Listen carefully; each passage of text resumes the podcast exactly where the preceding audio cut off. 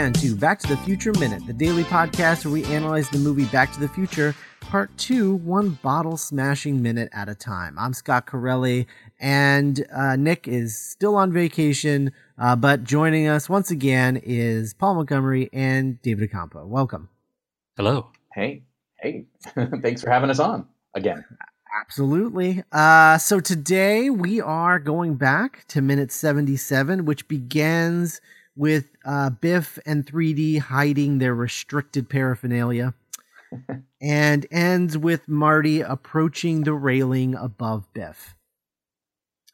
Um so so so yeah, I I I really like that I I really love how cartoony his gang is in this movie. Um, like they they really feel like a like a like just like a cart. They kind of feel like the weasels from Roger Rabbit a little bit. they kind of Yeah, have that vibe like about that, them, and I, I really dig it honestly. Um, and, this, and I just is for, this is um you know this is the valley very uh Riverdale like as the as they get like you know Yeah. a bunch of archetypes and you know you want one of them to be wearing like a you know restructured fedora so that's a it's a crown hat you know hmm And they don't quite go that broad but you know you've got the guy with the 3D glasses so that kind of I mean that's pretty makes up for close to the crown hat. To it's be pretty honest. pretty close Um. Yeah. I. I. I. I so. So they all hide their. Uh, Biff hides his magazine, and 3D hides the empty bottle of whiskey. Uh, He empties it see out. Strickland. Yeah. Yeah. He's emptied it out into the. which is which is interesting. We were, we were talking last time about like you know what is the the entire end game with you know spiking the punch and uh, obviously they're not going to you know drink the rest of it. He's they're, they're not interested in in getting drunk. They just want to cause some mayhem. So that's kind of interesting. hmm I love how cartoonish their reactions are too. Maybe because we're watching this all through binoculars, and so we have to. It's just sort of amplified in that cartoony way. But like the Biff's reaction as he's like shove, shoving the magazine into his jacket is is so overblown. like it's it's, so acting. obviously suspicious that he's doing something wrong, right? You It's Yeah, know? very yeah. uh, it's very sta- it's, it's like stage acting. Like everything has Yeah. to be a little bit exaggerated so it can read to you know the back of the audience. Right, right, exactly. I just find that very, very comical in this moment. Mm-hmm. Um, Uh, and I and I love once again Marty's magic binoculars that uh, that have that have a zoom function. Um, I just, I just, I I just really I love I love binoculars that don't m- binoculars and like video footage in movies. Video footage are- is big. Yeah, like Oh, security where- cameras when you get multiple angles of a crime. that's my favorite thing. Where you're Yeah. just like you're obviously just pay, playing footage from the movie earlier. Right. Um and I, I where was the camera? Like i just i always love when stuff like that pops up in the movies. Um and this is uh this is definitely no exception. I think we get we get two different uh zoom angles of strickland. We get like a an extreme close up of strickland from like barely the chin up and then we get sort of a bust shot of him and i'm like what what is marty doing that he's like zooming in and out of strickland? Like it just i i just love that they don't pay any mind to the actual logistics of Well, this point of view theoretically, you can you, you have a zoom dial on some binoculars, yeah sure. So you could you could do like a bit of a of a quick zoom. Um, yeah. but maybe And not I- as cinematic as that. yeah yeah. Well and i would i would accept that if he was zooming into the uh, almanac because he's like is that what i think it is? It is the, the, what i think it is. But i mean he's gonna recognize strickland and so i just i find it funny that he needs to like zoom in and be like who's this now like i well you know who like that he's is, he's he's uh he's shooting an episode of The Office through a set of binoculars and Right. yeah doing the cinematic quick zoom. Yeah. Oh, it's really great. Um, then there's this really great shot where Biff Biff and his gang they try to act casual, and uh, Biff seems to believe it's not working, and so they're like, "All right, let's get out of here." And so they they head for the exit, and and there's this shot, and I am always a sucker for this shot in any movie, but it's the shot where Marty is following uh, Biff and his gang, and the camera is following him from behind, Yeah. and he's sort of like moving against against the current of the, of the of the frame you know like Mhm. everyone is moving in one direction he's moving against it and i'm always a big fan of that shot um there's like a really good one in the uh the most recent godzilla movie where uh where i think it's uh uh, Bryan Cranston is sort of like running down that hallway that everyone's running in the opposite direction of. Okay. Um, okay. Yeah. Yeah, yeah. That that kind of shot. I don't know what it is about that shot, but anytime that pops up in a movie or a television series, I'm always a big fan of it. Um, Well, you're very think- you're very anti-authority. Um, Yeah, you've yeah. always been Want a to go against the stream. your pat- your Patronus is a salmon. Um, so that that all tracks. Before before that moment, I, I do want to give a nice little nod to the the uh, where he he pulls the brim of the hat down a little bit. Yes. I Oh, yeah. that. It's sort of the secret agent thing, right? It's a little a little Indiana Jones, a little. Well, that's what I was going to secret ask. Is like what is what is Marty's frame of reference for the tip of the fedora? Is it Indiana Jones? Um, like is is it Raiders or is it um, is it is it Bogey? You know, like is it like Uh, a yeah. Casablanca kinda or like a well, he's from the Maltese 80s. He's probably seen he's probably seen both. I mean, he probably has both references. Uh, so yeah, it could be either. Okay. Or I he could have yeah, I just felt it's like he was really going to disguise himself there, you know, Yeah, by I, th- I tipping think it it's down. probably like a combination kind of thing where he's just like, I just want to be like 50s cool guy. because that's because that's definitely not just a utility tipping. Like he does it in a stylish way. So he's Oh, having. So in addition to being stealthy, he's also having fun, just like Solid Snake in Metal Gear Solid. It's a very very Kojima shot. Very have, have you guys talked about the the combination of the fedora with the motorcycle jacket? I mean, that's just kind of a great disguise, by the way. It's sort of a mashup of, you know, this sort of noir uh, fedora and then this like you know nice fifties motorcycle jacket. It's, You know, very, it's Yeah. very Christian Slater. Well, you know what's Yeah. funny is uh, I don't think we've brought this up before. We've we've definitely talked about the outfit before, but in this week in particular, uh, I got a very like Rocky Balboa vibe like from, from him. Oh, like Rocky Um, One, yeah. Yeah, yeah, Yeah. from Rocky One, yeah. And I and when he just- I brings it back to, in like- Rocky Five, right when he when yeah, he opens up the chest and he pulls out the original Rocky um, uniform. right, right. Got to get yeah, back that to he back saved to all that roots. time just in case. Um, yeah, no, I, I, I just, I really, uh, I really like that. So, I, I mean, I think it's, I think it's a little Indiana Jones. I think it's a little uh, Humphrey Bogart, and I think it's a Mhm. little uh, Rocky Balboa. It's a little bit Fonzie with the jacket. You know, I mean, the motorcycle Yeah. jacket is sort of a classic uh, uh, 50s uh, trope, right? So, you know. Yeah, Yeah. yeah. There's definitely a little Fonzie there. Um, it's, it's a. I, I don't think uh, I don't think Marty is uh, you know I, it's not any one thing. Marty is a combination of all things. I think. he he made it Um, his own. He's like the Captain right. Planet of pop culture. Um,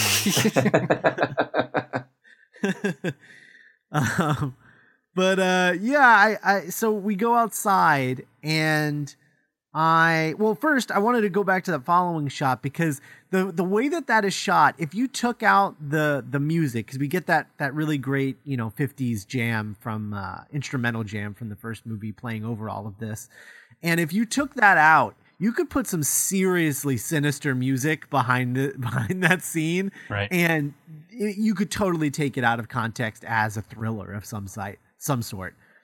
Um, I, yeah, I like I like having the atmospheric sort of the the natural soundtrack of the music playing in the auditorium. And Mhm. I wanted to mention this on the on the first one. I forgot. Um, get a very Roseanne vibe from that saxophone. Um, Yeah. That would also be very good in the in the background of some early seasons of Roseanne. So Yeah. not just a '50s thing, but a, maybe a late '80s, early '90s thing too.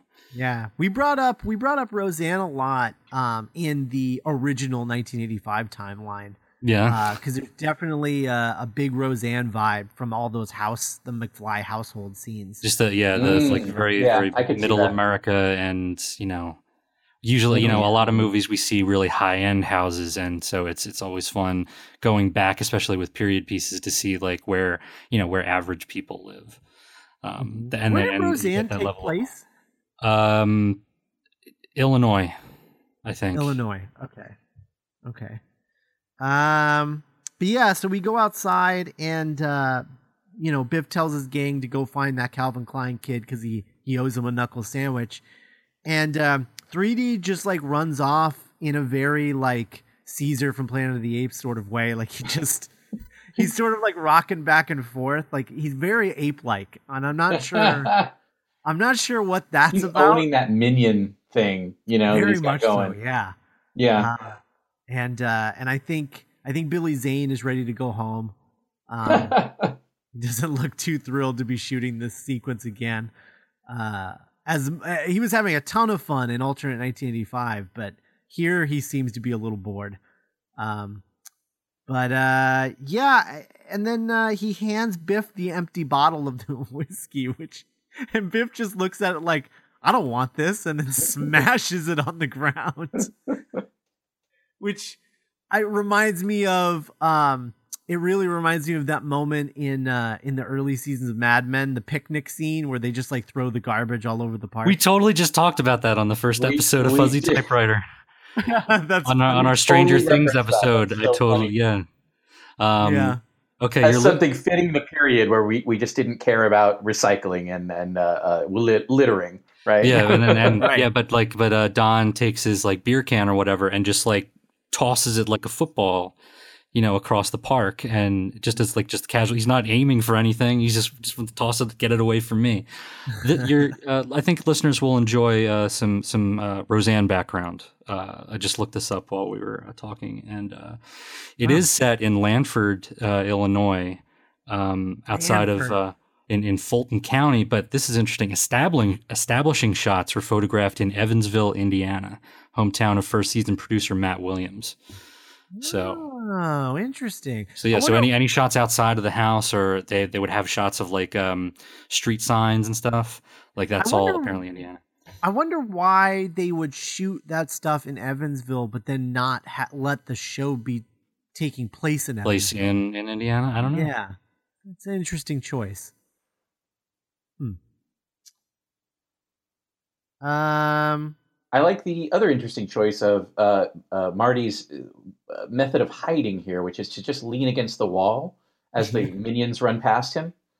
Like I don't know if they they're just going to assume he's taking a leak over there or what. Like you know, I don't know. But That's a very people- that's a very happy days way of hiding. right, isn't it? I think that's hysterical. uh, well, what I love is that there's that gag earlier in the movie where Doc gives Marty money to go buy his uh, buy some clothes, and he says, "Get something inconspicuous," and then you smash cut to Marty in this outfit, and, he, and it's like, "Oh, that's that's hilarious. That that's not inconspicuous at all." But obviously, it is right. because it seems to be working.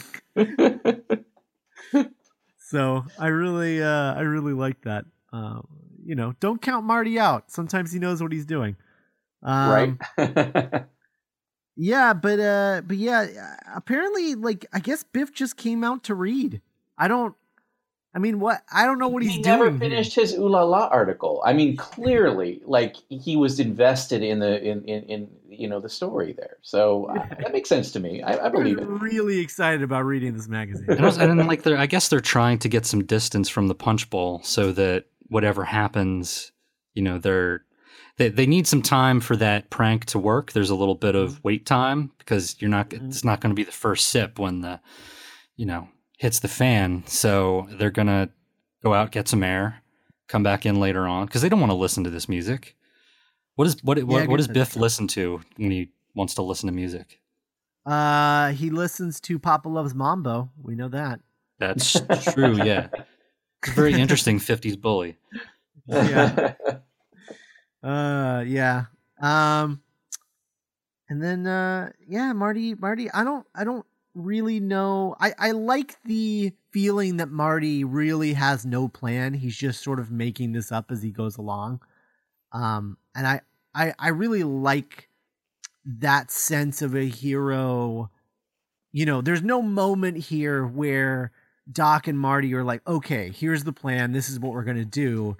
It's just like, yeah, no, I'm just gonna, I'm just gonna follow him, and uh, we'll figure it out. Like I don't know if his plan is just to grab and run, or if I'm he sure Doc to would like to have a plan um, and think of Yeah. things sequentially like that because um, and these this is a time travel movie, so um, Marty goes like Marty flies in the face of all that stuff. That's Mhm. you know Marty is chaos agent, so you don't go in with a plan. You just stick to your target. You know, you got your mark and just stay on them and see what happens. And, well, and that goes back to that visual storytelling. He's got a clear desire. It is to get that almanac. That is the whole goal. That's the whole end game. So whatever you do, there's there needs not be a plan for Marty. It's just you know I'm going to stick around until I get that thing. Mhm. You know that I'm that's find that's my fun. opening. Yep, exactly. Yeah. No, and I, I like having a hero like that. Um, I, I, you know, I don't think that there's a lot of movies being made anymore where that is the the type of hero. It's it's a very um sort of Peter Parkerian uh vibe to Marty's character where you know he's not good at this. He's just doing the best he can.